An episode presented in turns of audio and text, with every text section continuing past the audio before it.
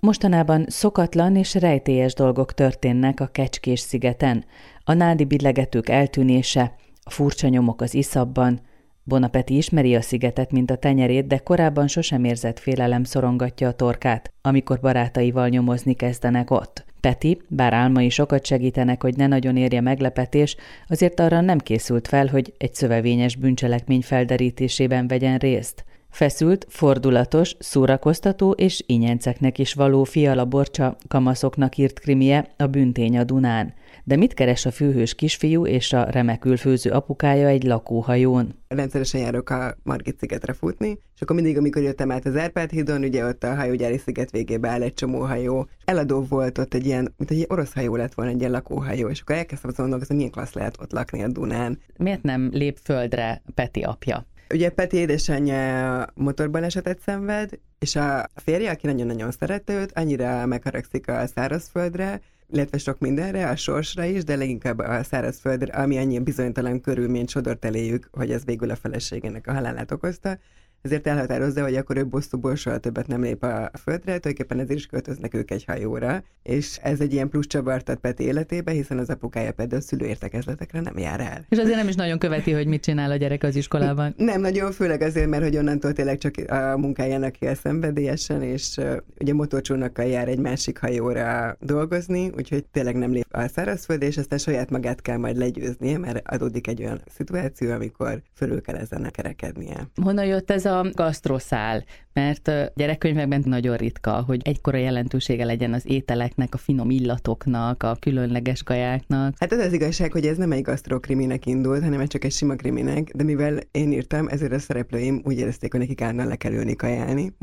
Hiába próbáltam én néha kicsavarni a kezükből a kanalat, így nem sikerült. Nagyon szeretek enni, meg nagyon szeretek etetni is, úgyhogy egy idő után felettem, és gondoltam, hogy akkor egyenek. A főhősnek, a Bonapetinek az édesapja, ő séf. Hát ami alap mindenképpen az ő háztartásukban, ugye egyedülálló apuka, aki nagyon el van temetkezve a munkájába, és ezért nincs nagyon ideje a kisfiával foglalkozni, és náluk a palacsinta például az ilyen alap, tehát az mindig van bekeverve a hűtőbe, hogyha Petinek akármikor kedves jön egy kis palacsintázásra. Akkor, akkor megsüti magának. Akkor megsüti, igen. Hát, hogy emiatt a nagyon finnyes gyerekek jobban elkezdenek enni, akkor úgy érzem, hogy már megérte megírni ezt a könyvet. Nekem ugye két gyerekem van, amiből a kisebbik az rettenetesen finnyes. Most már kibővítettük ezt a dolgot, tehát a rántott hús, milánói makaróni, húsleves palacsinta, univerzum, ez most már még plusz három kajával bővül, de benne van 13 évem. Úgyhogy lehet, hogy azért is lett benne ilyen sok kaja, és lett ilyen gasztró központú, mert ott próbáltam kiélni magamat olyan gyerekekkel, akik megesznek mindent.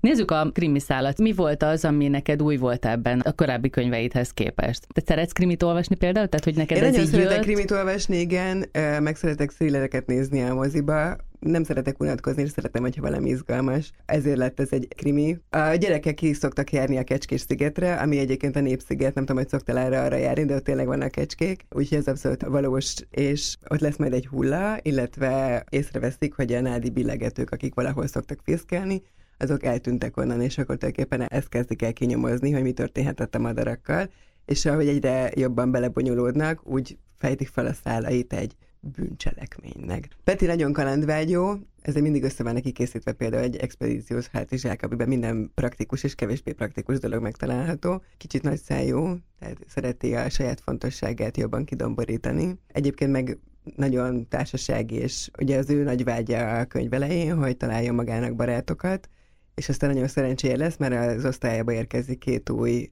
fiú, egy ikerpár, Marci és Morci, akiknek a szülei elmentek Indiába önmegvalósítani, és amíg ők ott önmegvalósítják magukat, addig lepaszolják őket a rokon nagynéninek.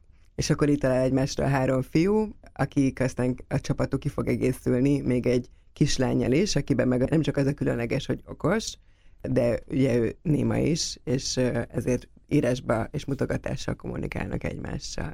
Az a jó, hogy az elszállt dolgok a te könyvedben teljesen belesimulnak a hétköznapokba. Tehát az édesanyja adománya, uh-huh. ugye, ami az álmokkal összefügg. Ilyen vagy? Azt hiszem, hogy elég szárnyaló a fantáziám, aminek a tanáraim annak idején nem örültek annyira, tehát én lehúztam úgy a közoktatásban nem tudom hány évet, hogy az ablakon bámultam kifelé. Később, hogy sikerült leérettségiznem.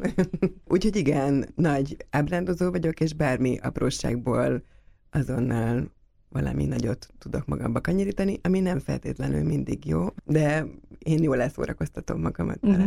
De Petinek meg biztonságot ad ez, hogy az álmai azok üzennek neki. Igen, valamennyire biztonságot ad, de hogy viszonylag nehéz ezeket megfejteni. Tehát nem egy olyan extra tulajdonságot akartam adni neki, mint ami például a Harry Potterben van, hogy, hogy ez egy ilyen nagyon különleges plusz, hanem hogy ez egy kicsit ilyen kétélű dolog legyen. Ugye ő is, amikor például a számokkal álmodik, akkor azt hiszi, hogy a, majd a lótot fogja megnyerni, meg is játsza azokat a számokat, de aztán kiderül, hogy igazából matek dogát írnak.